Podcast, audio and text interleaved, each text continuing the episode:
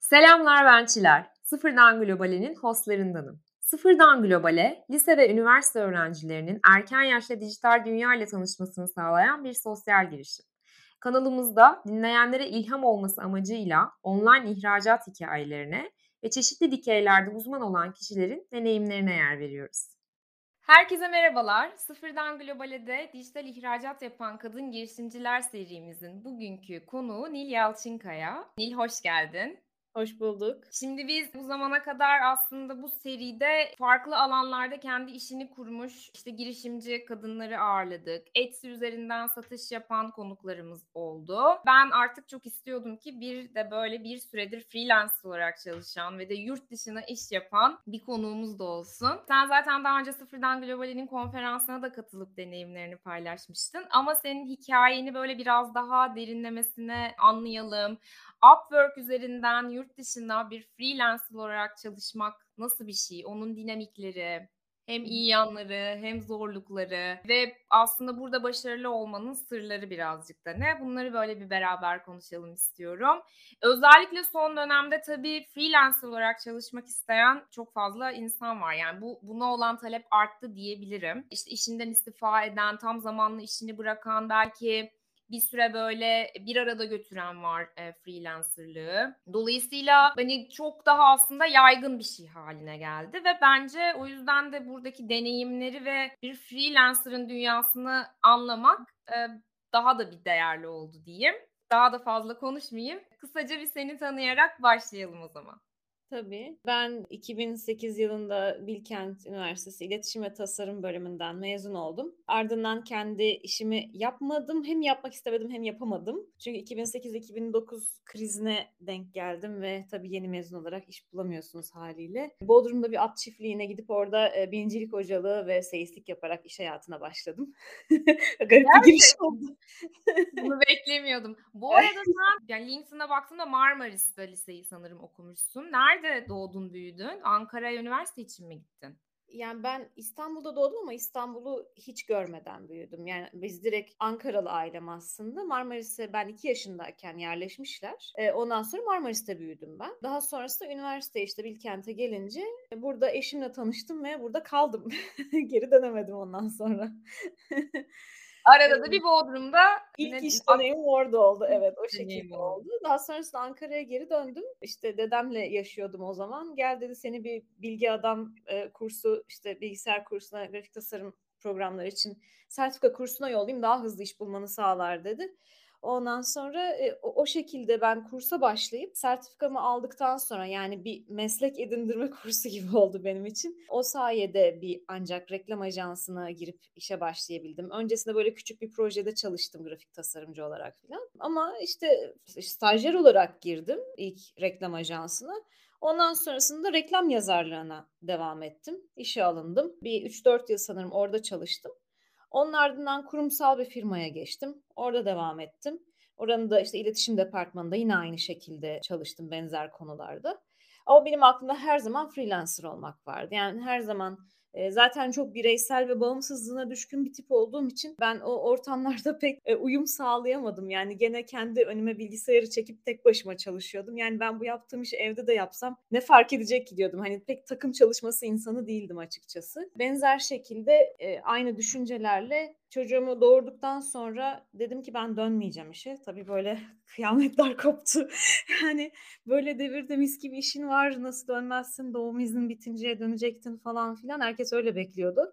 Yok dedim benim hayalim bu. Ben kendim çalışmak istiyorum. Evden çalışmak istiyorum. Çocuğumla vakit geçirmek istiyorum. Zamanımı kendim ayarlamak istiyorum. Başarabilir miyim bilmiyorum. Deneyeceğim dedim. Ve şöyle bir hedef koydum kendime. Dedim ki işte o zaman oğlum 6 aylıktı. Tabii yazın 2017 yaz tatilindeyiz. Dedim ben başlayacağım freelancer çalışmaya ve eğer aylık kazancım şu an çalıştığım kurumsal şirketteki maaşımı geçerse ben şirkete dönmüyorum dedim. Ve o hedefimi tutturmak için gerçekten ciddi çaba sarf ettim. Yani hani dışarıdan herkes böyle şey ne bileyim internette freelance çalışma diye arattığınız zaman fotoğraflarda böyle ayağını hamağa uzatmış kucağında laptop insanlar görüyorsunuz. Yani o çok sevimli bir şey değil aslında. Kim tatilde çalışmak ister ki yani? Her yerde, her koşulda işte bilgisayar bilgisayarımla yanımda götürüp çalışmaya çalıştım. Uykusuz kaldım. E, bebek de vardı tabii o zaman. Onunla da çok zor oluyordu aynı anda. Yani bir ayağımla işte böyle bebeği sallayıp bir yandan mail atmaya çalışıyordum. Hakikaten yorucu bir dönemdi. Ama bir şekilde başardım. Aa dedim olabiliyormuş. Ki o zamanlarda ihracat falan hiç aklımda yoktu. Yani istiyordum ama benim gözümde çok büyüyordu böyle. Dur bakalım önce bir Türkiye'de tutturabiliyor muyum bir bakalım diyerek başladım. Ondan sonra bir onlukta başladım ben de. Bir onlukta bir hesap açmıştım ve metin yazarlığı yaparak başladım. Çünkü neden? O güne kadar zaten hep metin yazarlığı yapmıştım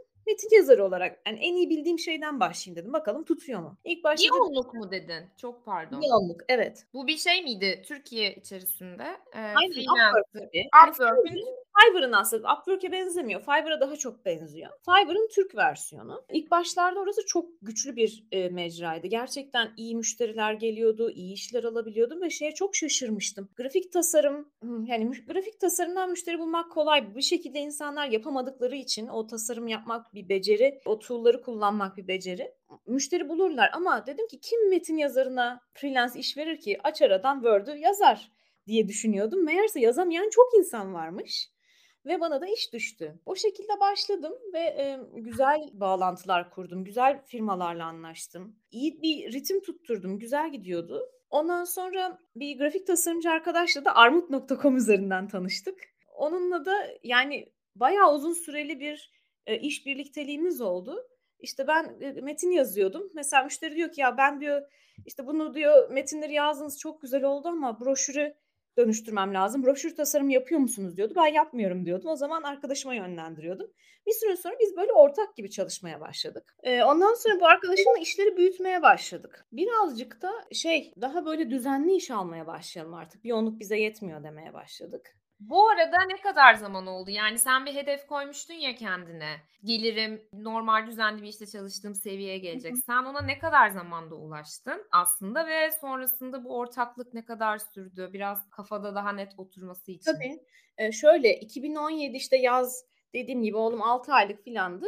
Temmuz ayında 2017 Temmuz ayında hani başladım çalışmaya freelance olarak desek işte Eylül'e kadar bir böyle Temmuz Ağustos çabaladım çünkü Eylül'de dönmem gerekiyordu artık işe. Ama Eylül ayına geldiğimde dedim ki bakın ben bu başladım daha yeni başladığım halde kimse beni tanımıyor olduğu halde ayda şu kadar gelir getirdim eve yani o yüzden beni rahat bırakın dedi. yani insanlar özellikle aile büyükleri falan şeyden korkuyor. Yani düzenli gelir çift maaş eve girerken bir anda tek maaşa düşüyor ve ondan çok korkuyorlar. Yani eyvah ne oluyor falan. İşte nasıl emekli olacaksın gibi şeyler daha böyle bizim insanımız da daha biraz nasıl diyeyim yani mem- memur zihniyetliyiz aslında. Garantici aslında değil Garanticiyiz, mi? Evet. kalmadan ilerleme taraftarı özellikle tabii ki yeni nesil öyle değil ama hepimizin evet. anneleri babaları biraz daha o yaklaşımda. Bir önceki nesil birazcık daha öyle. Ondan önceki nesil daha da şey yani nasıl yani 30 yıl önce aynı şirkette çalışmadın mı? Oradan emekli olmayacak mısın? Hani şey böyle nankörlük ediyorsun şirketine gibi bir yaklaşım var. İşte böyle bir işte 3-4 yıl çalışmak bizim için yani bu o güzel sene, güzel çalışmışım e, tepkisi alırken onların nesilde niye böyle hani sürekli çorap gömlek değiştirir gibi iş değiştiriyorsun filan tepkilerine sebep oluyor. Onların o tempoyu anlaması çok zor tabii. İşte ben de hani da zaten böyle çok sık fikir değiştiren bir insan olduğum için dedim ki tamam yani benim zaten başından beri hedefim buydu. E, ben bu yolda gideyim. Sıkıldıkça konu değiştiririm. Yani bugün metin yazarlığı yapıyorsam yarın başka bir şeye kayabilirim. Bu freelancer çalışmanın en güzel tarafı bu çünkü. Yani sıkıldıkça değiştirebiliyorsunuz, esnetebiliyorsunuz. Kendinizi belli alanlarda daha fazla geliştirebiliyorsunuz. Böyle bir güzelliği var. Ha, zaman kısmına gelecek olursam 2017 yazın işte başladım. O iki ayda tutturdum hedefimi. Eylül'de artık ben freelancer'ım demiştim ve e, çok kısa bir süre sonra da o grafik tasarımcı arkadaşımla tanıştık. Onunla da 4 yıl yani hala çalışıyoruz. Bayağı çalıştık ve hala çalışıyoruz. Alanlarımız değişti sadece. İşte ağırlıklarımız değişti. Daha bağımsızız birbirimizden artık ama yine birlikte iş yapıyoruz birbirimize, iş paslıyoruz. İşte o dönemde şey yaptık. Birazcık daha böyle ajanslaşalım dedik. Ben bir e, o X'te diye bir hani markalaşma üzerine uzman bir reklam ajansı tarzında bir iş kurayım diye düşündüm. Bunun gittim hatta marka tescilini falan da aldım. O X'te de yapmaya çalıştığımız şey aslında şeydi. Yani uçtan uca hizmet gibi bir şeydi. Bir firmanın marka yaratma yani markanın tamamen sıfırdan oluşturulma, strateji, görsel kimlik aşamalarını tamamlayıp sonrasında sosyal medyasını falan da yönetelim diyerek yola çıktık. Bu şekilde de iş aldık. Bu şekilde de gayet güzel e, sürekli işlerimiz oldu. Fakat yine araya gelen pandemi vesaire derken ekonomik krizler şuydu buydu derken bazı müşterilerimizi kaybettik, devam edemedik, çok ciddi zorluklar yaşadık ve ondan sonra tamam biz artık tekrar bağımsız çalışmaya devam edelim, proje bazlı çalışmaya devam edelim. Ben zaten yurt dışını hedeflemeye başlamıştım artık ve böylelikle ben de Upwork'te yerimi aldım. Son tamam. bir yıl Upwork'teyim. Son kaç yıldır dedin? Bir yıldır. Bir yıla bir biraz yıl. Evet. Tamam. Hiç bilmeyenler için aslında bir Upwork nedir, nasıl işleri de bir çok kısa bahsedebilir misin?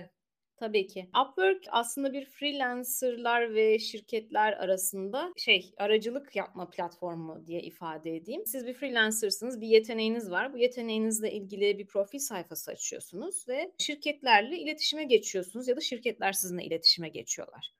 Şirketler ilan veriyorlar veya size başvuruda bulunuyorlar. İki şekilde de iş alma yani kontak kurma şansınız var. E, kontak demişken kontak şeyleri, kredileriniz var. Kredi isterseniz satın alabiliyorsunuz veya Upwork size bir her ay düzenli bir miktar kredi veriyor. Onları harcayarak başvuru yapıyorsunuz. E, Armut daha önce kullandıysanız Armut'tan aşina olabilirsiniz bu sisteme. Onları kullanarak başvuru yapıyorsunuz. Yani işte her işin kredi şey miktar falan farklıydı bir ara onu değiştirdiler anladığım kadarıyla son zamanlarda. Ben pek kullanmıyorum başvuru yöntemini.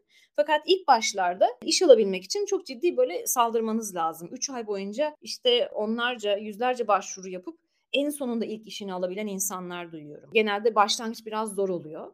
5 dolar 10 dolar demeden ne kadar olursa olsun o işler saldırmanız gerekiyor. E, ondan sonrasında e, ilk işinizi aldıktan sonra kolaylaşıyor. Bir de kişisel markanızı oturtursanız yani güzel bir böyle sayfa yapıp güzel bir profil yapıp ben şu konuda uzmanım, spesifik olarak bu konuyla ilgileniyorum dediğiniz zaman daha fazla iş alabildiğinizi düşünüyorum. Çünkü ben alanımı daraltıp uzmanlığım konusunda sadece bir profile dönüştürdükten sonra iş alışım çok hızlandı. Bir de şey var, katalog yöntemi var. Aynı Fiverr'daki gibi bir şey iş iş ilanı açıyorsunuz. Yani ben diyelim ki grafik tasarım tasarımcıyım. Ben e, logonuzu işte şu kadar günde şu kadara yaparım diye o işin içeriğini altına yazıyorsunuz ve müşteri o kataloğu görüp direkt satın alabiliyor. Yani sizinle bazen hiç konuşmadan çok güzel oluyor öyle olduğunda hiç konuşmadan direkt satın ala tıklıyor. Bir bakıyorsunuz sabah bir uyanıyorsunuz Aa, Amerika'dan siparişim var diyorsunuz. Ve ben işte bunu bilmiyordum mesela. Evet. Ya çok kişi bilmiyor aslında. Upwork'teki çoğu arkadaşım bilmiyor. Ben ısrarla ne olur katalog katalog diyorum onlara. Çünkü ben bütün işlerimi katalogdan alıyorum. Ee, Aa, bana gelen bütün süper. teklifler katalog üzerinden geliyor. Yani ben senin katalogdaki e, ilanını gördüm. Bu tam olarak benim istediğim proje olduğu zaman işte e, siz ne dediniz? Diyelim ki 5 günde yaparım mı diye yazdınız oraya sizin süreniz başlıyor. 5 gün içerisinde o işi teslim etmeniz gerekiyor. Ve e, aynı Fiverr'daki gibi işi teslim ediyorsunuz. Ya birazcık onun komisyonu yüksek yalnız. %20 kadar bir komisyon alıyor. Ama kolaylığına değer mi? Değer. İş geliyor olmasına, size iş getiriyor olmasına değer mi? Değer. Diğer türlü sürekli ilanları taramanız lazım ve o ilanlardan sürekli başvuru yapmanız lazım ve her başvuruya da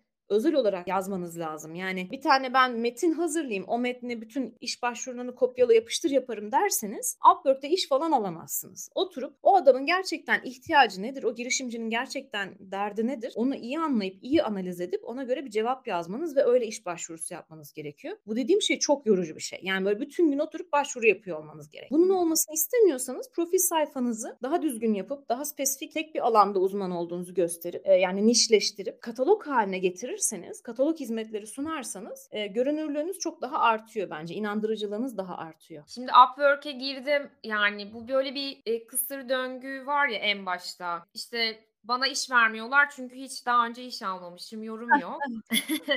İşte yorum almadı olmadığı için iş alamıyorum. İş almadıkça yorum gelmiyor falan böyle bir döngü. O yüzden ben ne bulursam saldırayım de de yine de bir çerçevenin içinde kalmak gerekiyor. Tabii, yani tabii. mesela ben işte İngilizce de biliyorum. Çeviri yapayım işte ama online marketingle ilgili hizmet vermek istiyorum. Yani aşağıda çok alakasız bir işin yorumu da çok anlamlı değil. Yani belki bunun bir altını çizmek e, iyi olur. Sen de zaten Aynen. Yani nişleşme dediğim o zaten. Yani evet. şöyle düşünün kendiniz için bir CV hazırlıyorsunuz. LinkedIn'de geçmiş iş tecrübelerinizi yazıyorsunuz ve kafanızda işe girmeyi düşündüğünüz bir sektör vardır genelde. Yani ben şu sektörde şu işi yapabilirim dersiniz. Ama insanlar freelancer olunca ve Upwork gibi platformlara girince bu düşünceyi kafalarından siliyorlar tamamen. Ne iş olsa yaparım kafasına geçiyorlar. Bu çok tehlikeli bir kafa yapısı. Hayır Siz uzmansınız, siz kendi alanınızda belli bir noktaya gelmiş bir insansınız. Kimseyle rekabet etmek için bu alanınızdan çıkmak zorunda değilsiniz. Her işi yapmak zorunda değilsiniz. Tam tersi uzmanlığınızı gösterin. Ya ben 5 yıldır bunu yapıyorum, 10 yıldır şunu yapıyorum diye aynı LinkedIn profilinizi nasıl hazırlıyorsanız, oradan iş başvurularına, e, potansiyel İK'cılara nasıl sesleniyorsanız aynı mantıkla Upwork'ü kullanmanız lazım. LinkedIn gibi kullanmanız lazım. Ve insanların size uzmanlığınız için geliyor olması lazım. O zaman iş alma olasılığınız daha yüksek zaten.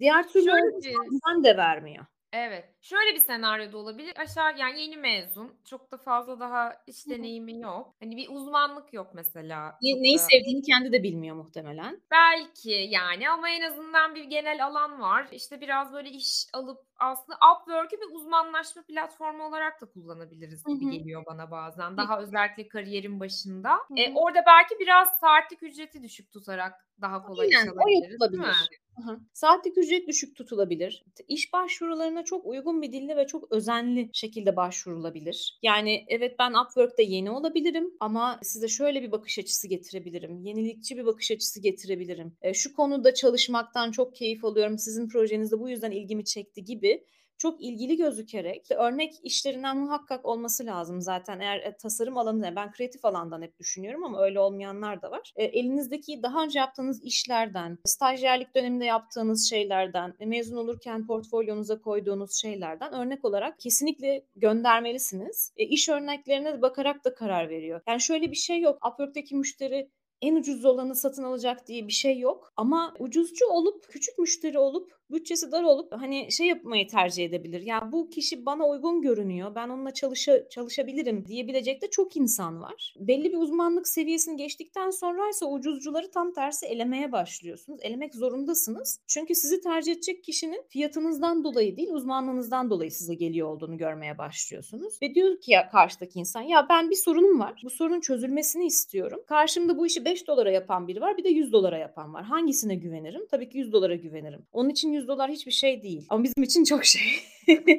o yüzden orada düşünmemek gerekiyor. Diğer türlü dediğin gibi yeni başlayan bir kişi konuşacak. Yalan söylemeyecek kesinlikle. Yeni olabilirim ama bu konuda çok ilgiliyim. Size şöyle şöyle faydam dokunabilir diye çok samimiyetle yazarsa eminim ki güzel sonuçlar alacaklardır. Hı hı. Şimdi Upwork'e zaten nasıl girdin? Orada ilk nasıl tutundun? Ee, ilk işlerini hı. nasıl buldun? Şimdi burada birlikte ihracatın tabii senin hayatında bir yeri var. Ondan da evet. bahsederiz Zekeriya'nın girişimi. Ondan önce bir sen aslında ne yapıyorsun? Bir onu net birazcık daha ortaya koyalım. Ne hizmet veriyorum kısmını atladım galiba freelance olarak son aşamada. Ya evet son aşamada çünkü aslında bir yolculuk değil mi? Senin de şu an yaptığın şeye gelene kadar geçmiş deneyimlerin, sonrasında freelancer olarak aslında bir takım denemelerin vesaire o süreç sonunda e, seni bir noktaya getirdi ve şu an yurt dışına e, hizmet verdiğin bir alan yarattın kendine. E, hizmet alanı. LinkedIn'da kendi brand stratejist, brand identity designer olarak tanımlamışsın. Hani bunun birazcık içeriğini belki anlatabiliriz. Tabii ki. Yani işte dediğim gibi şöyle bir şey var. Freelance çalıştığınız zaman bu bir keşif, kendinizi keşif yolculuğuna dönüşüyor. Ya bir dakika ben bunu o kadar da sevmiyormuşum. Biraz da şu konuda çalışayım diyebiliyorsunuz. Bu konuda bir kurs alayım, bu konuda biraz daha kendimi geliştireyim. Bir de böyle bir müşteri bulmaya çalışayım diyebiliyorsunuz. Ben de dediğim gibi en başta Türkçe metin yazarlığı yaparak başlamıştım. İş e, zaman içerisinde marka stratejisi oluşturma, marka kimliği oluşturma kısmına geldi. Yani bir şirketin, yeni kurulan bir şirketin veya var olan bir şirketin misyonunu, vizyonunu belirliyorsunuz. Bu firma ne, ne yapar, ne iş yapar, nasıl bir çözüm üretmek üzere piyasaya çıkmıştır? Müşterilerine ne vaat ediyor? Reklamlarında nasıl bir dil kullanmak lazım? Hangi ifadelerden kaçınmak lazım gibi. Aslında tam olarak okuduğum şey yapıyorum. İletişim tasarımı yapıyorum yani. İletişmeyi tasarlıyorum. Böyle başladım. Ama bu yurt içi firmalarla başlamıştı. Büyük firmalar oldu. İşte hani Mansur Yavaş oldu. Hani kişisel marka da oldu bunun içerisinde. Çok küçük firmalarda oldu. Yeni başlayan startuplarda oldu. Çeşit çeşit firmaya iş yapmıştım. Ama sonrasında yurt dışına da acaba bunu yapabilir miyim diyerek yola çıktığımda karşıma birlikte ihracat geldi. Yani onu da aslında yine o ortağım Gökhan'la e, ondan öğrendim. Yani benim haberim yoktu böyle bir şeyden. Dedim ki ya Upwork'e girdim baktım ilk başta. Seneler önce üye olmuştum yani. Ya bu ne böyle 5 dolar 10 dolar bu kadar proje için bu kadar para mı verilir ne kadar saçma falan dedim. Zaten bana buradan iş vermezler ki dedim. Bunların hepsi grafik tasarım işi dedim falan. O zaman böyle bir şey oldum soğudum Upwork'e giremedim yani. İçime şey yapmadı hani ikna olmadım. Fakat e, birlikte ihracata girdikten sonra orada işte Zekeriya'nın ve gruptaki işte önerilerin yönlendirmeleriyle profilimi güncelledim, geliştirdim. Bu sırada İstanbul'da Upwork'tan ciddi hani ev geçindiren bir arkadaşım vardı. O da teşvik etti. Yani bak sen gir dedi ben sana yardımcı olacağım. Profilini birlikte oluşturalım filan dedi. Ondan da güzel bir destek aldım. O sayede işte ortaya bir şey çıktı. Yani tıklanabilir bir profil çıktı. Ve ondan sonra ben iş başvurularına başladım. Ama dediğim gibi tam olarak ne iş yapacağımı orada hala bilmiyordum. Brand strateji yapsam satar mı? Şimdi metin yazarlığı yeteneğimi satamam çünkü hani native speaker değilim. Yani İngilizceyi sonradan öğrenmişim sonuçta. Orada çok ciddi işte tercümanlık okumuş veya yurt dışında yaşayan tercümanlar var. Gerçekten çift dilli insanlar var. E, dedim ben burada rekabet edemem. Grafik tasarım konusunda bir şeyler yapabilirim dedim. Çok iş vardı çünkü grafik tasarım konusunda. O yüzden profilimi çok geniş tuttum ve e, ilk işimi de zaten grafik tasarım olarak aldım. Çok fazla başvuru yapmıştım. Hiç iş gelmiyordu. En sonunda bir tane adam durduk yere o bana teklif attı.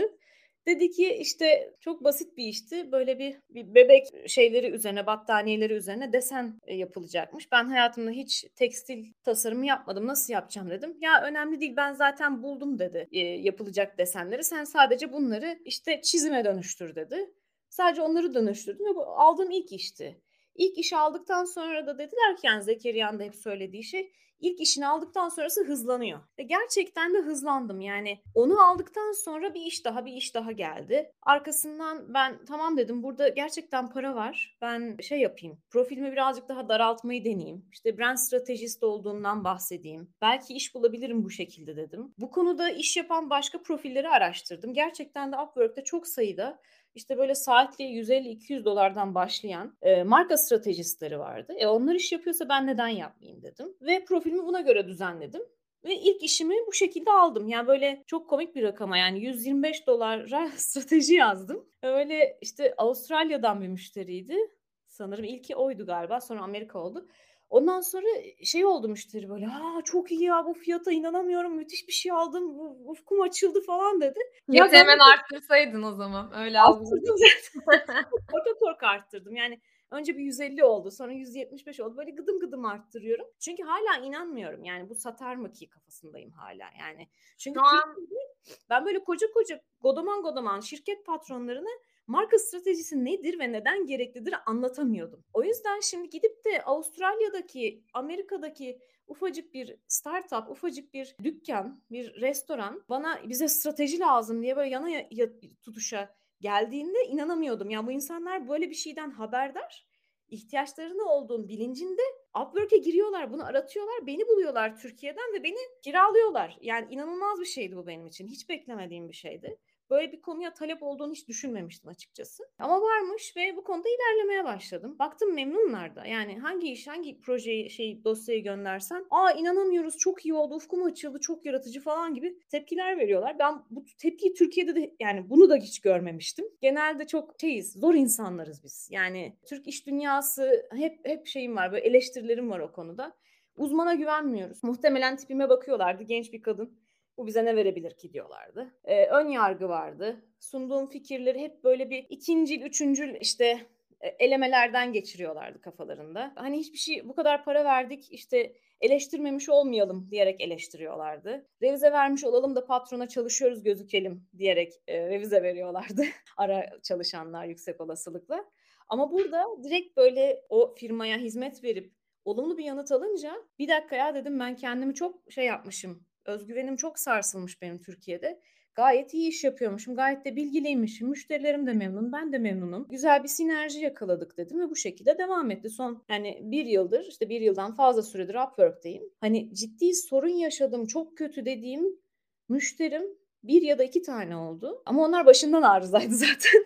bir dahaki sefere öyle müşteriler almamak için kendi sınırlarımı da daha net belirledim. Bu tür şeylere dikkat ettim daha çok. Yani ne, ne hizmet veriyorum, size ne sunabilirim artık çok daha açık şekilde söylüyorum ki yanlış anlaşılmalar olmasın, tartışmalar olmasın diye. Senin zaten bir süre sonra artık Upwork'te daha böyle bir belli template ve akış üstünden verdiğin bir hizmet var değil mi? Yani ben marka stratejim yaratılsın isteyerek sana geldiğimde sonunda nasıl bir akış üstünden neler alacağımı çok net bir şekilde görebilirim. Her firmaya ya da her gelene farklı bir şey yapmıyorsun. Evet. Ve hizmeti biraz da ürünleştirme tarafında Aynen öyle. Tam öyle. Tam öyle. Kafamı tam ona verdim zaten. Hizmeti ürünleştirmeye verdim. E zaten istediğim ama Türkiye'de gerçekleştiremediğim bir şeydi. Çünkü burada e, bizim insanımızda şöyle bir şey oluyor. Ben para veriyorsam özel bir muamele bekliyorum. Özel hizmet bekliyorum. Bana özel bir şey yapılsın. İşte çağırdığımda gelsin toplantıya. İşte o anda böyle spontane bana fikirler üretsin, çıkarsın. Bakalım beni ne kadar önemsiyor bakalım beni ne kadar ciddiye alıyor test dediğim gibi çok farklı bir yaklaşım var. Burada bir de şöyle bir şey var değil mi?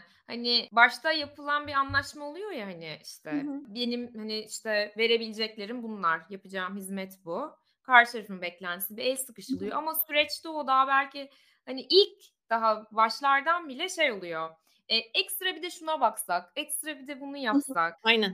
İşte şunu da ekleyebilir miyiz? Sanki ona hayır demek özellikle işte bir şirket şeyi varsa, deneyimi varsa çalışan kişinin de danışmanlar geçişte zorlandığı bir şey oluyor bence. Hı, Danışmanlık ya da freelancerlığa değil mi? Ben buna hayır dersem ayıp mı? Halbuki, ayıp mı olur? Evet. Halbuki aslında bir baştan yapılan anlaşma var sen burada saatini söz verdiğin bir hizmeti satıyorsun. Dolayısıyla karşı tarafın ekstra bir şey demeye hakkı yok. Yani danışmanlık süreci böyle biraz ve freelancerlık diyeyim aslında. Freelancer çalışma süreci bu tarz kendi sınırlarını çizme, gerektiğinde hayır diyebilme, evet. E, iş etiği anlamında e, bizim aslında birazcık uzak olduğumuz bazı şeylere daha rahat tutunabilme ve onları içselleştirme şansı da veriyoruz bence. O açıdan da kişisel gelişim tarafı da bayağı var gibi geliyor bana. Tabii kesinlikle öyle. E, hayır diyebilme sanatı giriyor işin içerisine gerçekten. Sınır koymanız ve o ürünleştirme zaten sınır koymanın bir şey şekli diyeyim. Ben artık hani şöyle çalışıyorum. Bir müşteri bana teklif ya ben teklif vermiyorum. Onlar teklif veriyorlar gerçekten. Geliyor bana diyor ki ben sizinle çalışmak istiyorum. Peki diyorum. Şöyle bir brief formum var. Önce o formu doldurmanız lazım. Ondan sonra istiyorsanız bir yüz yüze görüşme yaparız. Her müşteride görüşme şart değil ama bazıları istiyorlar. Peki diyorum. Ardından o görüşmenin ardından siz Upwork'ta satın almayı yani önce parayı ödüyorsunuz. Ödemeyi yaptıktan sonraki süreçte benim artık şey başlıyor, saatim başlıyor ve size söz verdiğim sürede minimum 5 gün maksimum 9 gün içerisinde tam olarak şu dokümanı sunacağım deyip örnek dokümanı da atıyorum. Bakın bunlar olacak içeriğinde. Yani ben işte strateji istiyorsunuz diye marketing strateji yapmıyorum. Hayır sadece brand strateji yapıyorum. Ve işte ben ne bileyim pazar analizi, işte bütçe planlama, işte Google Ads'e ne kadar para ayıracağım gibi konularla ben ilgilenmiyorum. Bu benim uzmanlığım değil. Benden bunu beklemeyin. Size vereceğim dosya tam olarak budur deyip örnek yolluyorum. Bütün bu şartları kabul ederse zaten çalışmaya başlıyoruz. Yani hem o dokümanı beğenmiş oluyor. Tamam benim ihtiyacım bu veya bu değil diyor. Yani Çalışmayacaksa da hayır diyor. Bu benim istediğim değildi. Ben başka birine bakmaya karar verdim diyor. Peki diyorum. Ama en başından ne yapacağım çok net göstermiş oluyorum. Daha öncesinde nasıl oluyordu? İşte müşteri bize ihtiyaçlarını söylüyordu. Biz ona sözleşme hazırlıyorduk. Böyle 8 sayfa sözleşme hazırlanıyor. İçerik teklif hazırlanıyor. İşte o teklife bakıyor. Teklif gidiyor, geliyor. İşte satın alma departmanı bir şey onay vermiyor. Tekrar geri geliyor. Biz bunu işte bir üsttekini arayıp ya onu çıkartmak istiyor satın alma departmanı ama sizin bu hizmete ihtiyacınız var. Bu olmadan olmadan şunu yapamayız diye ikna etmeye çalışıyoruz falan. Günlerce gidip geliyordu. Hatta haftalarca. İşte müşterinin o sırada acelesi var. Diyor ki mesela kafasına bir, hafta, bir ay içerisinde logomu değiştireceğim diye bir hedef koymuş. E bunun 3 haftasını yedik zaten. Geriye kalıyor bir hafta. O bir hafta içerisinde de sizden mucizeler bekliyorlar. Olmayınca da ajans yapamadı oluyor. Ama burada şöyle bir şey yapıyorsunuz. Yani en baştan bu kuralları net belirlediğiniz için müşteri zaten size o startı parayı ödeyip önümüzdeki bir hafta içinde bu iş tamamlanacak şeklinde kafasına kurguladığı için yüksek bir beklentiye girmiyor. Yani iki gün içerisinde teslim beklemiyor. Ya da siz ona üç hafta içerisinde ben sana görsel kimliğini tasarlayacağım, logon artı şunlar şunlar olacak dediği zaman başka bir tür beklentiye girmiyor. Ve o startı verdikten sonra işinizi zamanında teslim ettiğiniz sürece hiç kimse sana yani dönüp de ya kardeşim e, sen bana şunu yapmadın bunu vermedin ben senden bir de web tasarımı istemiştim ona bile cevap vermedin gibi bir, bir şey de bulunmuyor. Böyle bir talep gelmiyor zaten yani o soru bile değil. Hatta revizeyi bile böyle çok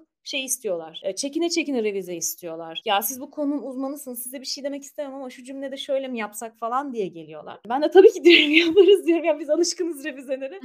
Onun için çok garip bir şey yani. Böyle bir tane iki tane veriyor ve zorlamıyor ondan sonra. Yani ondan sonra neyse alacağı ürün, mal artık onu teslim alıyor ve güzel 5 yıldızını veriyor, yorumunu yazıyor ve olay bitiyor. Yani birçok açıdan çok stres seviyesini de düşüren bir çalışma Kesinlikle, şekli aslında tabii. değil mi? Bir de böyle yapay suni stresler kendi kendimize yarattığımız süreçlerin zorluğundan ötürü aslında biraz daha kurumsal dünyada ya da işte ajans dünyasında. Evet. Evet böyleyken burada bir tık daha o gereksiz verimsiz kısmı işin aslında elenmiş oluyor diyebiliriz. İnsan kaprisi elemi yani insan kaprisini ciddi manada eliyorsunuz. Çünkü yani ben gece ondan sonra cevap vermedim diye küsüp gece 2'de, yani sabah 2'de ben size ne artık çalışmayacağım siz benim mesajlarıma dönmüyorsunuz deyip o mesajı da sabah 7'de okuyorum yani doğal olarak yeni uyanmışım. 7'de okuduğum müşterim oldu. Yani çok acayibiz iş hayatında. Çok acayip talepkarız ve çok kaprisliyiz. Bu kaprisi bir kenara atıp işe odaklandığınız zaman kendinizi de daha çok geliştiriyorsunuz. Yani siz birilerinin size yaptığı davranışlara üzülüp stres olmayı bir kenara bırakıp ben kendimi mesleki olarak nasıl geliştirebilirim? Dur biraz da şu konuda kitap okuyayım. Biraz da şu konuda eğitim alayım gibi şeylere zihninizi ayırmaya başlıyorsunuz. İşinizden daha çok keyif almaya başlıyorsunuz. Yani insan faktörünü aradan çıkartan şey bence bu ürünleştirme olayıdır ve yani büyük oranda da bize sunulan bu platformlar Upwork gibi platformların sağladığı sistemli çalışma, ödemeleri sistemli şekilde alabilme gibi olanaklardır diye düşünüyorum. Sen şu ana kadar Upwork'te kaç iş yaptın? Böyle sadece Upwork üzerinden yaptığın işle mesela hayatını idame ettirebiliyor musun? Bu mümkün mü? Yani bu büyük ihtimalle akla gelen bir soru. Çünkü bir yandan da öbür tarafta hani işte bir şirkette çalıştığında bir garanti var değil mi? Hani tabii, ayın şu gününde o para yatıyor. İşte burada belki bazı dönemler daha iyi kazandığın, bazı dönemler çok durgun. Yani aslında o istikrarı garanti edemediğin kazanç anlamında bir dünyada var. E, dolayısıyla biraz bunlardan bahsedelim. Tabii. Nasıl oluyor işin o tarafı? Şimdi düzenli gelir dediğimiz zaman birkaç faktör bir arada çalışıyor aslında. Ona geleceğim. Ama öncesinde şunu söyleyeyim. İlk 3 senesi benim freelance kariyerimin yani şeydi gerçekten çok ciddi maddi zorluk çektim. Yani eşime de hani böyle yiğit diye şey sürdürmemek için orada şey kalıyorum. Yani sen merak etme ben kazanacağım falan diyorum ama yani ben kendim tatmin olmuyorum kazandığım şeyden. Tabii ki aç açıkta değilim ama olsaydım eminim çok zorlanırdım.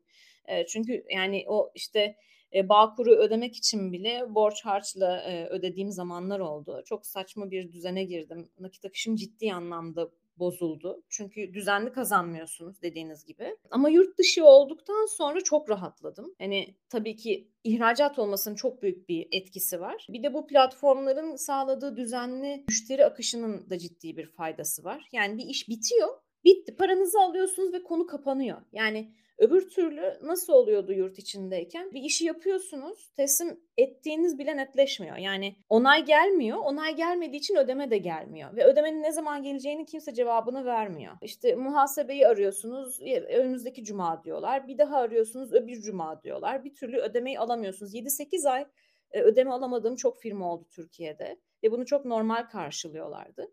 Ama Upwork üzerinden olduğu zaman ben işimi teslim edip teslim ede tıkladıktan sonra işte bir süresi var onun. Projenin türüne göre değişiyor. İşte birkaç gün içerisinde escrow'dan hesabınıza o para düşüyor ve alıyorsunuz paranız. Yani parasız kalmak diye bir şey yok. İşi aldıysanız para garanti yani. Hani çok ciddi bir problem yaşamadığınız sürece müşteriyle o para kesin olarak sizin cebinize giriyor. Onun verdiği konfor çok büyük. Hani Yurt dışına çalışmaya başladığımdan beri Upwork haricinde dışarıdan müşteri hiç almadım ama bunu yapan insanlar da var. E, bunu başaranlar da var. On, onlardan dinlemek lazım aslında. Biraz da belki bir sonraki hedefim o olabilir. Ama şu anda hep Upwork üzerinden gittiği için onun üzerinden bunu söyleyebilirim. Hani düzenli de şöyle ha birkaç faktör var demiştim. Bu faktörlerden bir tanesi kişisel iç disiplininiz. Çoğu insan şeyde zorlanıyor. Yani ben de sonradan zorlanmaya başladım. İşte yeni müşteri almam lazım. Elimdeki müşteri iş bitmek üzere. Elimde proje yok. Eyvah benim hemen bir başvuru yapmam lazım gibi. Kendinizi sürekli tetiklemeniz lazım. Bunu yapmazsanız boşluğa düşüyorsunuz. İş gelmediği zamanlar oluyor evet. Birkaç hafta mesela benim son birkaç haftam bayağı boş geçti. Hani çok şikayetim olmadı çünkü ailecek Covid geçirdik. İşte hamilelik Kronikten dolayı zorluklarım vardı vesaire sağlık anlamında. İş gelmemesi iyi oldu bir yandan ama şey diye düşündüm. Yani sağlığım yerinde de olabilirdi ve hiç müşterisiz kalmış olabilirdim. Bu çok moral bozucu olurdu o zaman. Ama işte üzerine gitmeniz gerekiyor. Mesela bir, bir faktör daha şu. Kişisel markanız için bir şeyler yapmanız lazım. Yani bir web sitenizin olması lazım. İşte sosyal medyada sürekli düzenli gönderi içerik üretmeniz lazım. Hedefiniz yurt dışıysa sürekli İngilizce içerik üretmeniz lazım. Bir fayda sunmanız lazım. İşte bir takım ücretsiz eğitimler, dokümanlar, hediyeler sunmanız lazım. Bunları sürekli üretmek de bir iş. Yani ben sadece işte freelancer olarak bir tane şirketle anlaştım. Onlar bana bir tane proje yolladılar. Yaptım, bitti, paramı aldımdan ibaret değil freelancerlık. Bayağı tek başınıza bir şirket gibi hareket etmeniz lazım. Kendi pazarlamanıza ciddi bir zaman ayırmanız gerekiyor. İşte bu son mesela birkaç hafta iş alamadım demiştim. Ne yaptım ben o birkaç hafta içerisinde? Bir tane Twitter'dan içerik üretmemi kolaylaştıran, yayın yapmamı kolaylaştıran bir tane application satın aldım ve oradan içerik üretmeye başladım. İşte birkaç tane ürün yaptım, işte template'lar tasarladım. Bunları bir takım işte template satılan sitelere yükledim gibi. Hani boş durmamak için sürekli bir şeyler yapmak zorundayım o arada. Madem ki boşluk yap yaptım işte orada bir ürün üreteyim, bir dijital ürün üreteyim, onu oraya koyayım, onu pazarlayayım diye bunlara kafa yormanız gerekiyor. Bu da çok ciddi bir iç disiplin istiyor. Yani bazı insanlarda şey vardır. Yani ben böyle sosyal bir ortamda olmadan, işte başımda beni denetleyecek birisi olmadan motive olamıyorum diyen insanlar var. Bu bir karakter ve kafa yapısı meselesi. Yani kendilerini buna uygun hissediyorlarsa hiç düşünmeden atlasınlar. Ama bir motivasyon dışsal bir şeyle motive olan insanlardansa o zaman o biraz zor freelancerlıkta. Evet aslında böyle ayrı bir soru olarak yani kimler freelancer olabilir? Ne gibi Ona ana karakter özellikleri olmalı diye ben de hani soracaktım. E, kesinlikle bir dediğin gibi içten beslenme, iç motivasyonla hayatını idame ettirebilme e, becerisi önemli bir şey dediğin gibi. Evet. Meraklı olmak bence önemli. Yani çünkü önünüze konan bir şey yok ya bu yapılacak. Bak yeni şimdi bunu öğrendin sırada bunu öğren ve yap diyen birisi yok. Yani sizin hep yeni nerede geliştirebilirim kendimi? Bakayım üstüne ne koyabilirim diye okuyor, evet. e, araştırıyor ve böyle devamlı onun üzerine çalışıyor. Dolayısıyla da biraz çevrede ne olup bittiğini takip ediyor olmak lazım. Bu da sanki biraz merak duygusunu öne çıkarıyor gibi gel geliyor bana. Yani iç motivasyon önemli bir de gerçekten disiplin, kendini disipline edebilme becerisi yani öz disiplin de Evet. Hani motivasyon vardır ama bir türlü işte zamanını ayarlayamıyordur, kendini disipline edemiyordur. İşte hadi bugün de geçeyim, yarın başlarım falan. Bakış açısı. Onu ben de yaşıyorum. Yani hani ben böyle anlatırken şey diye düşünmesin e, izleyiciler. Ya işte çok acayip motiveyim, her sabah süper kalkıyorum. Öyle bir şey yok. Yani ben dört yıldır bu işi yaptığım için bir yandan birazcık da böyle şey de geldi. Bana da bana da sıkılma geldi dönem dönem. çok ciddi depresyona girdiğim dönemler oldu. İşte e, yurt dışına başlamadan önce bir startup batırdım. Bir de öyle bir küçük maceram oldu benim. Ondan sonra pandemi başladı. Eve kapandık ve ben ben bir hiçim artık falan diye ev hanımı olmaya karar verecek kadar bu kadar yani iyice böyle aşağı çektim kendimi ki hiç hiç karakterime uygun bir şey değil. Çok dibe düştüğüm dönemler oldu gerçekten. Çok iniş çıkışlı bir süreç bu değil mi duygusal evet. olarak? Duygusal olarak çok zor bir şey. Yani kendinize olan inancınızı kaybediyorsunuz. Bir daha deneyeyim diyorsunuz. Tekrar ayağa kalkayım diyorsunuz falan filan. İşte bir ara tamamen freelancerlığı bırakıp normal iş mi arasam dedim. Fakat sonra girdiğim birkaç görüşmede anladım ki yok. Yani ben aç kalırım ama bu bu muameleyi çekemem dedim yani. Özellikle bu yaştan sonra hani 20'lerin başında olsam zaten mesleği yeni öğrenmeye başlamış bir insan olsam işte o fiyata da okey derim tamam derim eziyet her türlü cumartesi pazarda çalışırım derim filan ama belli bir yaştan sonra zaten bunları kabul edemiyorsunuz. Yani bu sömürüyü çok çıplak görüyorsunuz. En yalın haliyle bir dakika bunu, burası beni sömürecek diyorsunuz zaten. Bunu gördüğünüz anda zaten tamam ben freelancerlığa geri döneyim. Her türlü eziyeti yaparım kendime. E, gece de çalışırım. E, cumartesi de çalışırım ama en azından kendi işim için çalışırım. Kendim için çalışırım. Kendimi geliştiririm. Hiç kimsenin ağız kokusunu çekmek zorunda değilim noktasına geliyorsunuz. Ben o tokadı yedikten sonra freelancer freelancerlığa çok daha sıkı sarıldım. Piyasadaki maaşları görünce, size layık görülen muameleyi ve maaşları görünce daha da sinirlendim ve daha çok e, yaşasın freelancerlık diye daha beter saldırdım. O benim için motivasyon oldu tekrar. Son motivasyon kalkışım oydu yani. Şimdi de şöyle bir şey var. Bir konfor alanına girdim. Yani örnek olsun diye anlatıyorum bunları. Hani yaşayabilirsiniz çok normal diye. Yo, bence evet. bunları konuşmak aşırı önemli bu arada. Çünkü evet. işin hep parlatılan taraflarını konuşuyoruz ya ya da daha çok onlar duyuluyor. Çok toz pembe gösteriliyor. çok toz O dediğin İşte freelancer deyince işte gözünde kemik gözlüğü, önünde net hamakta veya işte çok cool bir kafede işte çalışan bir insan falan gibi. Aslında duygusal olarak çok fazla zorluğu var. Maddi Tabii. olarak birçok güvensizlik var, baş etmeniz gereken, riskler var almak gereken. Evet. Çok daha yalnızsınız ne olursa olsun. Yani sizi bazen birinin motive ediyor olmaması zor bir şey olabiliyor. Bu kadar yalnız olmak gibi gibi bir sürü şey var. Yani hiçbir şeyi ne yaparsanız yapın her yönüyle mükemmel olmasını da bekleyemeyiz değil mi? Burada birazcık ben nasıl bir insanım, ne istiyorum, ne bana daha uygun, Nasıl mutlu olacağım? Neyin zorluğuna katlanmayı ben göze alıyorum çünkü bu bana daha uygun diyoruz. Yani evet. onu seçmek gerekiyor ama bunu yaparken işte artıları eksileri konuşmak gerekiyor yani. Ya ben mesela şuna da karşıyım. Yani kurumsal çok kötü, kurumsal rezalet falan. Hani çok güzel kurumsallar var yani çalışanların yaşatan yerler var yani. Onları da imrenerek bakıyorum. Ne güzel diyorum. Rahat o falan. Ya yani benim hoşuma gidiyor ama ona uygun insanlar var yani. Öyle bir ortamda risk Kesinlikle. almadan yaşamak yaşamayı seçen, öyle çalışmaktan mutlu olan, e, toplu olarak daha işte kalabalık ortamda çalışmaktan mutlu olabilir. Kesinlikle. Kişinin kendini tanıması her şey zaten. Markalaşmada evet. da bu böyle. Yani ben markalaşma müşterisine de önce markanın lideriyle konuşuyorum. Siz misiniz markanın sahibi? Evet. Ben önce sizin kişiliğinizi tanımak istiyorum diyorum. Çünkü kişilik markayı yönlendiren yani o bir iş kuruyorsanız o işi yönlendiren şey oluyor zaten. Bu bir çalışan olsanız da böyle, freelancer olsanız da böyle, iş kuran biri olsanız da böyle. Yani iş kuran derken hani böyle çalışanları falan olan ciddi bir şirket kuruyorsanız o da aynı formatta. Format fark etmeksizin kişiliğinizden başlıyor. Her şey kurucunun kişinin kişiliğinden başlıyor aslında. Ben mesela şey diyorum işte Motivasyon konusu şüpheleriniz varsa kendinize şunu sorun içsel motivasyon konusunda. Mesela çocukken e, yalnız başınızda vakit geçirmekten, oyun oynamaktan keyif alır mıydınız? Yoksa işte arkadaşlarınız olmadan oyun oynayamaz mıydınız? Yani sokağa çıkmak için can atan, işte yakar toptan keyif alan bir çocuk muydunuz? Yoksa hamur oynamaktan, işte resim yapmaktan keyif alan bir çocuk muydunuz? Buna göre bile değişebilir. Eğer kendi başınıza vakit geçirmekten keyif alan bir insan idiyseniz bugüne kadar hep yani demek ki doğal yapınız bu şekilde. Freelancerlıkta çok daha mutlu olabilirsiniz ve başarılı olabilirsiniz. Çünkü evde çoğu zaman güne yalnız başlıyorsunuz. Yani tek başınıza böyle bilgisayarı açıyorsunuz ve bilgisayar size bakıyor, siz bilgisayara bakıyorsunuz. Peki şimdi ne yapsam diye başlıyorsunuz kendinizi yönetmeye. İşte bir takım üretkenlik uygulamaları kullanıyorsunuz. İşte Notion kullanıyorum. Bütün düşüncelerimi oraya topluyorum. Şimdi ne yapacağım? Yarın ne yapacağım? Yanına Asana kullanıyorum. Yanına başka bir şey kullanıyorum. Ya bir sürü not alma tool'u kullanıyorum ki kendimi yöneteyim. Yani sabah o bilgisayarı açtığım zaman ne yapmam gerektiğini o en azından o notlarım bana söylesin. Kendi kendimi yöneteyim. Bunu yapamıyorsanız dışarıdan bir şeye ihtiyaç duyuyorsanız freelancerlık çok zor. Yapamazsınız yani. Çok net söyleyebilirim onu. Şimdi şeye biraz geri dönelim istiyorum. Bu hizmeti ürünleştirme konusu. Belki bilmiyorum yanlışsam söyle ama özellikle son dönemde biraz daha senin de sanki üzerine yoğunlaştığın bir şey gibi geliyor bana. Şimdi Nile Brand Design diye zaten bir markan var. Bir web siten var. Web sitesine girdiğimizde aslında sanki iki bacağı ayrılıyor değil mi? Bir stüdyo tarafı, bir akademi tarafı.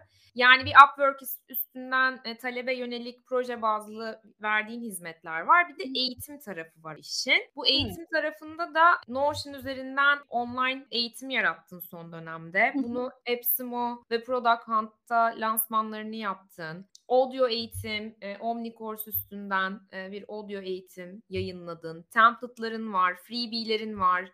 İşte newsletter mesela pop-up'ı çıktı web sitene girdiğimde. Hı hı. Burada içerik üretiyor musun? Bu ürünü hizmeti ürünleştirme tarafında aslında neler yapıyorsun? Nasıl bir bakış açısıyla buna başladın? Bir de bunu duyurmak için yaptıkların yani sosyal medya paylaşımların işte e, farklı kanallarda belki kendi markanı duyurmak için yaptığın aktiviteler. Yani bir üretme tarafı var bir de bunu duyurma tarafı var ya. Evet. Buralarda neler yapıyorsun? Biraz onu dinlemek isterim. Tabii. E, nasıl başladı fikir? Üretme yani ürünleştirme olayı aslında tembellikten çıktı. Ne kadar hani kısa e, yalan yalan üretimi hani duyanlar için şey yapayım söyleyeyim. Hani böyle süreçleri basitleştirmek ve gereksiz şeyleri teferruatları aradan kaldırmakla ilgili bir plan yapıyorsunuz. Yani hizmet sunuyorsanız örneğin bu hizmeti ben daha hızlı nasıl sunarım? Herkesin tercih ettiği bir yapı var. Müşteri benden ne bekliyor? İşte önce ondan bilgi almamı istiyor. Bilgiyi alıyorum brief formuyla. Ondan sonra bir sonraki aşamaya geç şunu yapıyorum. Bir sonraki aşamada bunu yapıyorum diye kendimce adımlar kurguladım. Bu adımlar da sürekli güncelleniyor. Yani Aa, bir dakika bu adıma çok ihtiyacım yokmuş. Bunu çoğu müşteri talep etmiyor. Dur ben bu sayfayı buradan çıkartayım gibi. Sürekli de onu daha da sürekli yalınlaştırma halindeyim onun. O hizmeti böyle ürünleştirdim ama hala hizmet sonuçta o. Bir taraftan da böyle şey yapmaya çalışıyorum. Tam olarak ürün, ürün ürün olması lazım bir yerde de bir taraftan da. İşte akademide bunu sağlıyor. Akademide ben benden direkt hizmet almayı tercih etmeyen ya vakti yok ya bütçesi yetmiyor veya bu konuları sadece merak ediyor ve kendisini geliştirmek istiyorsa ulaşabileceği bir takım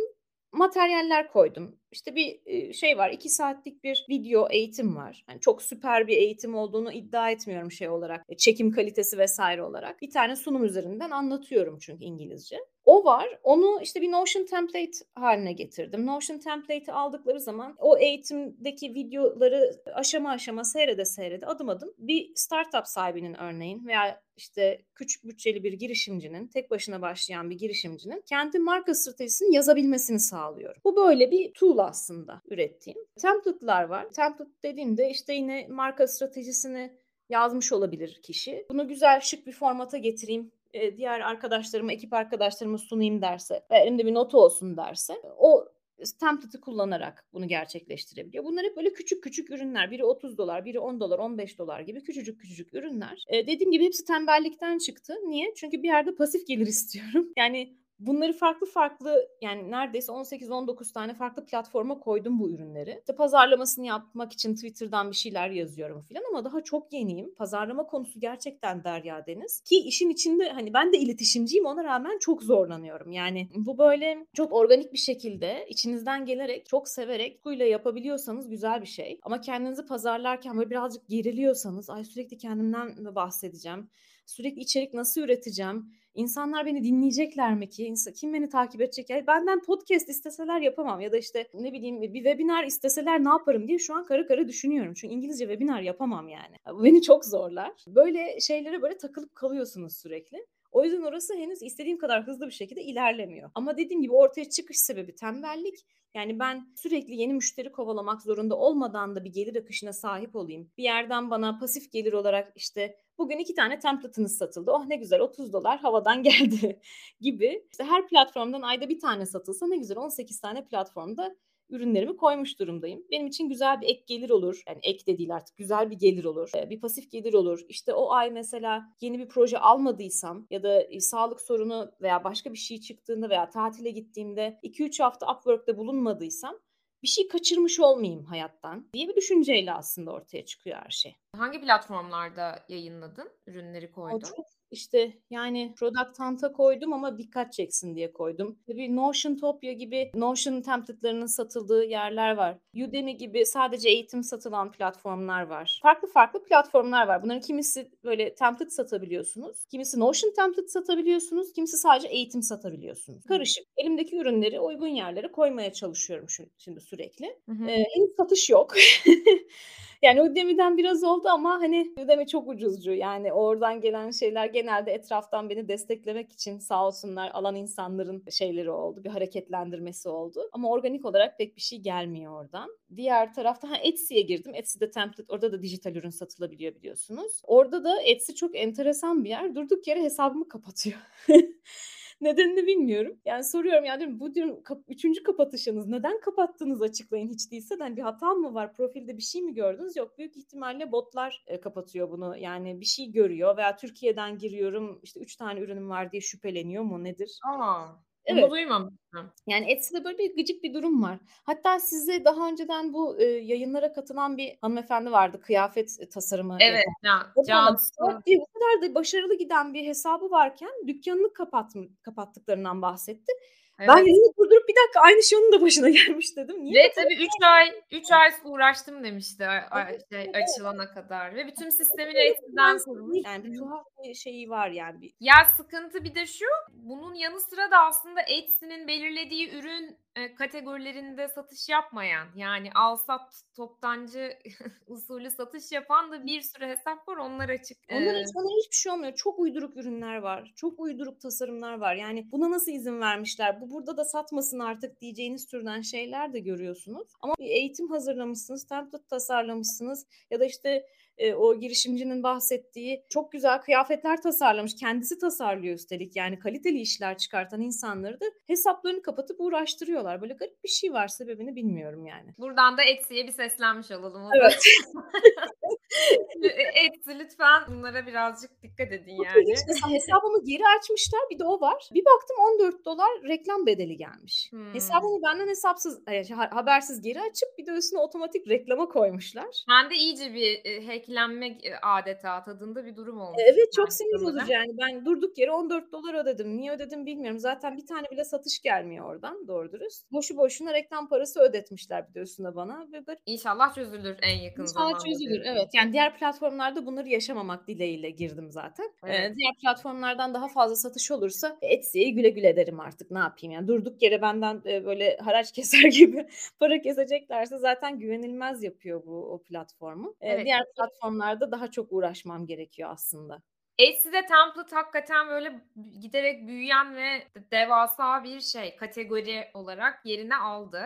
Benim hep template hesaplarında gördüğüm bayağı bir çeşit koyuyorlar. Yani aynı şeyi hmm. eviriyor, çeviriyor, renklerini değiştiriyor. Evet, evet benzer işte şey. Biraz biraz daha basitini yapıyor, biraz daha komplikesini yapıyor filan ama biraz böyle ürün çeşitliliğini yüksek tutarak yürüyorlar ve estetik olarak da çok çok göze hitap eden şeyler yapıyorlar. Ee, aslında hani içine girdiğinizde yani pek de bir şey yok. İşte çok basit iki Excel formülü filan ama onu inanılmaz süslüyor. Biraz göz boyama tarafı da var yani estetik olarak. Orası bir ayrı konu zaten. Bayağı bir şey konuştuk yani aslında. Hem hem genel freelancer olmaya dair bir sürü şey konuştuk. Hem işte Upwork'e dair birçok şey konuştuk. Hem de işte verilen hizmeti ürünleştirme deneyimin üstünden birçok şey konuştuk. Bence ba- bayağı güzel şeyler. oldu evet. bir şeyler çıktı galiba.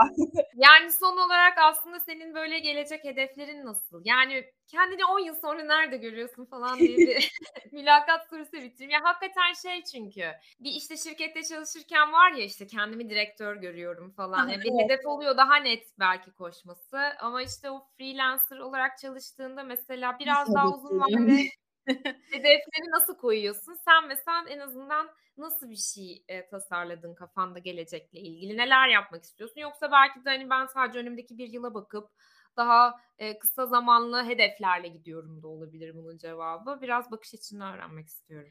Yani şu an e, durum biraz bulanık. E, hani söylediğim gibi yayın başında ben ikinciye hamileyim ve Ağustos'ta doğum gerçekleşecek. E, ondan sonrasında ne olacağını hakikaten bilemiyorum. Sadece kafamda şunu tasarlıyorum az çok. İşte bir bakıcı masrafımız olacak, bir şeyler olacak falan filan. Bunlar için birazcık daha düzenli gelire ihtiyacım var. Belki Upwork'ta bu kadar böyle e, sürekli müşteri arkasına müşteri koşturmakla uğraşmak yerine başka bir aşamaya geçip daha e, uzun soluklu remote işlere başvurabilirim. Yani işte bir startup kuruyoruz. Biz işte bir reklam pazarlama, branding konusunda, iletişim konusunda ekip arkadaşı arıyoruz diyen bir yurt dışından bir ekip de karşılaşırsam onların grubuna dahil olmayı ve böyle bir ekip işi yapmayı tercih edebilirim. Ama en başında dediğim gibi çok ekip insanı olmadığım için bireysel olduğum için biraz hani orada da şüphelerim var. Yani tamam düzenli gelir istiyorum ama acaba başarabilecek miyim diye. Olursa böyle bir şey deneyimlemeyi isterim. Çünkü hiç böyle remote çalışmadım. Uzaktan çalışmadım. Bir de remote çalışmanın şöyle bir güzelliği var. Proje bazı çalışabilirsiniz. Yani sadece 6 aylığına bir gruba dahil olup tam sıkılma aşamasına geldiğinizde çıkıp normal freelance işlerinize devam edip sonra yeni bir projeye girebilirsiniz yapabilirsiniz. Böyle bir şey olabilir. Çünkü şu an çok hızlı bir tempoda çalışıyorum şey olarak. İş teslim etme süresi anlamında söylüyorum. Yani yoksa evde rahatım ama şeyim yani mesela 5 gün içerisinde hemen bir projeyi alıyorum. 5 gün içinde teslim ediyorum. Hop bir 5 gün sonra bir, bir tane daha geliyor. Ve böyle arka arkaya hani 5 günde bir yeni bir firma için kafa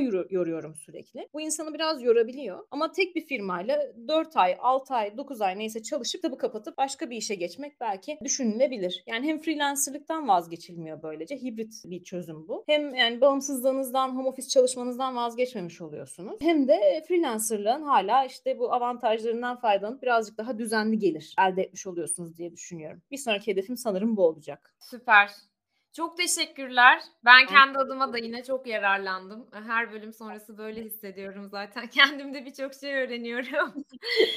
Umarım dinleyenler veya izleyenler de aynı şekilde hisseder. Sana da bol şans diliyorum o zaman. Ee, Teşekkür ediyorum. İkinci bebekle. evet, şans her, getirsin diyelim. Şans getirsin. Her şey istediğin gibi olsun. Umuyorum ki. Teşekkür ee, görüşmek üzere. Görüşmek üzere.